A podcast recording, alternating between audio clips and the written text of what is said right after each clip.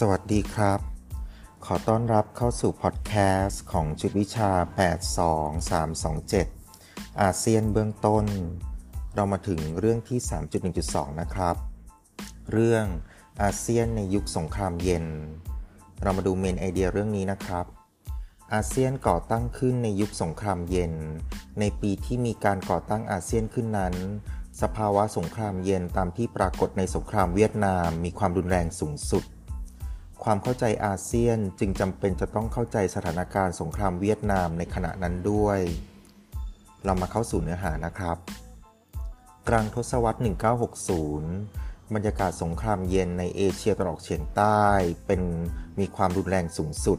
เนื่องจากมีการขยายตัวของสงครามเวียดนาม ผลคือสหรัฐอเมริกาเข้าไปแทรกแซงเวียดนามทางการทหาร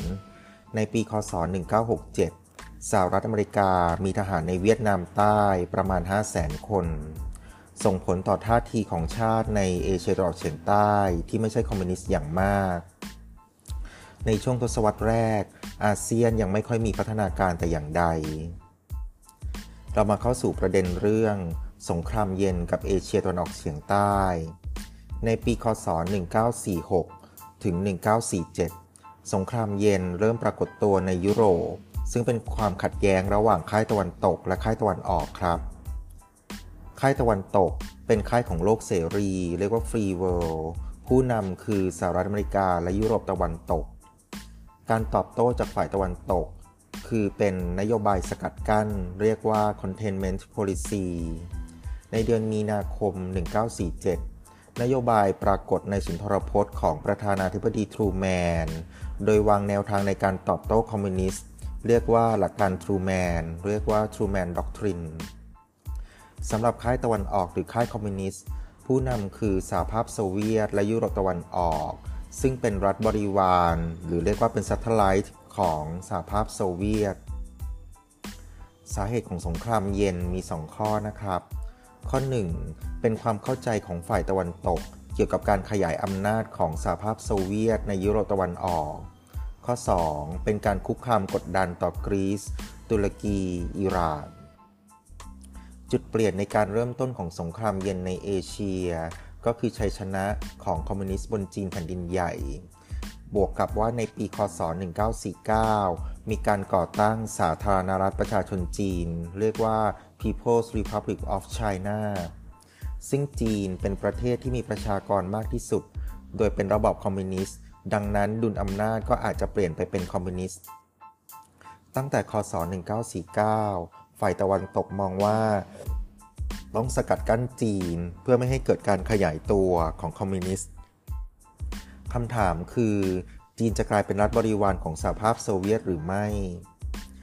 จีนตัดสินใจที่จะอิงข้างเดียว เรียกว่า leaning to one side ในเดือนกุมภาพันธ์ 1950 มีการลงนามในสนธิสัญญา มิตรภาพและความร่วมมือ เรียกว่า Treaty of Friendship and Cooperation กับสหภาพโซเวียต ดังนั้นความจำเป็นที่จะต้องสกัดกั้นกั้นจีน จึงได้รับการยืนยัน ในช่วงเวลานี้ ตะวันตกเพ่งเล็งคอมมิวนิสต์ โดยเฉพาะในภูมิภาคเอเชียตะวันออกเฉียงใต้ โดยมองว่าเป็นภัยคุกคาม ขบวนการคอมมิวนิสต์เวียดนามกำลังต่อสู้เพื่อเอกราชของชาติ ลักษณะของขบวนการชาตินิยมในเอเชียตะวันออกเฉียงใต้ ก็คือการมีคอมมิวนิสต์ร่วมด้วยครับ ต่อมาเราจะเข้ามาเข้าสู่ประเด็นเรื่อง อินโดนีเซียและเวียดนาม มีขบวนการคอมมิวนิสต์ที่มีความเข้มแข็งมาก ขบวนการเวียดมิน มีแกนนำคือคอมมิวนิสต์ โดยนำเวียดนามไปสู่การปฏิวัติเดือนสิงหาคม เรียกว่า August Revolution โดยเกิดขึ้นภายหลังที่ญี่ปุ่นยอมจำนน จากสงครามโลกครั้งที่ 2 ในเดือนสิงหาคม 1945 ในวันที่ 2 กันยายน 1945 โฮจิมินห์ซึ่งเป็นผู้นำขบวนการประกาศเอกราชของเวียดนาม ก่อตั้งสาธารณรัฐประชาธิปไตยเวียดนาม เรียกว่า DRV ย่อมาจากคำว่า Democratic Republic เวียดนาม ในประเทศอินโดนีเซีย คศ 1948 KPI ก่อกบฏขึ้นมาที่มาดีอุน จังหวัดชวาตะวันออก ต่อมาถูกปราบปรามโดยกองทัพสาธารณรัฐ ความสำเร็จในการปราบปรามคอมมิวนิสต์ทำให้สุการโนซึ่งเป็นผู้นำฝ่ายสาธารณรัฐ ได้รับการยอมรับจากตะวันตก ในปี คศ 1949 การเป็นเอกราชของอินโดนีเซียได้รับการยอมรับ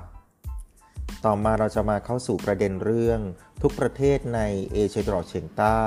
มีขบวนการคอมมิวนิสต์ ผลคือในทศวรรษ 1950 สหรัฐอเมริกาก็สามารถเข้าแทรกแซงได้โดยตรง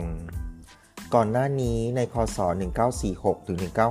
1954 สหรัฐอเมริกาให้การสนับสนุนฝรั่งเศส ในสงครามเวียดมินเมื่อสิ้นทศวรรษ 1940 ก็มีสงครามเย็นเข้ามาในเอเชียตะวันออกเฉียงใต้ ในกลางทศวรรษ 1950 ผลกระทบของสงครามเย็นในเอเชียตะวันออกเฉียงใต้เกิดขึ้นอย่างชัดเจน ชาติที่เป็นพันธมิตรทางทหารกับสหรัฐอเมริกาก็คือไทยและฟิลิปปินส์ซึ่งเป็นสองชาติที่เข้าเป็นสมาชิกของซีโตในช่วงเวลานี้ไทยและฟิลิปปินส์ส่งทหารไปช่วยเวียดนามใต้ รบกับฝ่ายคอมมิวนิสต์ มาเลเซีย อินเดียอินโดนีเซีย สิงคโปร์ไม่ได้เป็นสมาชิกของซีโต แต่ก็มีท่าทีต่อต้านคอมมิวนิสต์อย่างชัดเจน มาเลเซียและสิงคโปร์มีความผูกพันทางการทหารกับอังกฤษ ออสเตรเลีย และนิวซีแลนด์ ในปี คศ 1968 อังกฤษได้ถอนตัวไป ต่อมาเราจะมาเข้าสู่ประเด็นเรื่อง ภาพลักษณ์ของอาเซียนก็คือเป็นกลุ่มต่อต้านคอมมิวนิสต์ อาเซียนอยู่คนละฝ่ายกับเวียดนาม แม้อาเซียนจะไม่ได้เป็นพันธมิตรทางการทหาร แต่ฝ่ายคอมมิวนิสต์เวียดนามเห็นว่าอาเซียนก็ไม่ได้แตกต่างจากซีโต้ซึ่งความเห็นเช่นนี้ดำรงอยู่จนสิ้นทศวรรษ 1960 ในปลายทศวรรษ 1960 ความล้มเหลวของสหรัฐอเมริกาในเวียดนามทำให้สหรัฐอเมริกาไม่สามารถเอาชนะฝ่ายคอมมิวนิสต์ในเวียดนามได้ ในเดือนมกราคม 1969 ประธานาธิบดีของสหรัฐอเมริกาขณะนั้นคือริชาร์ด นิกสัน โดยนโยบายนิกสันก็คือเป็นการถอนตัวออกไปจากเวียดนาม ผลก็คือทำให้อาเซียนต้องเริ่มหาทางปรับตัว ก็เป็นอันจบเรื่องที่ 3.1.2 เรื่องอาเซียนในยุคสงครามเย็น ขอบคุณครับ สวัสดีครับ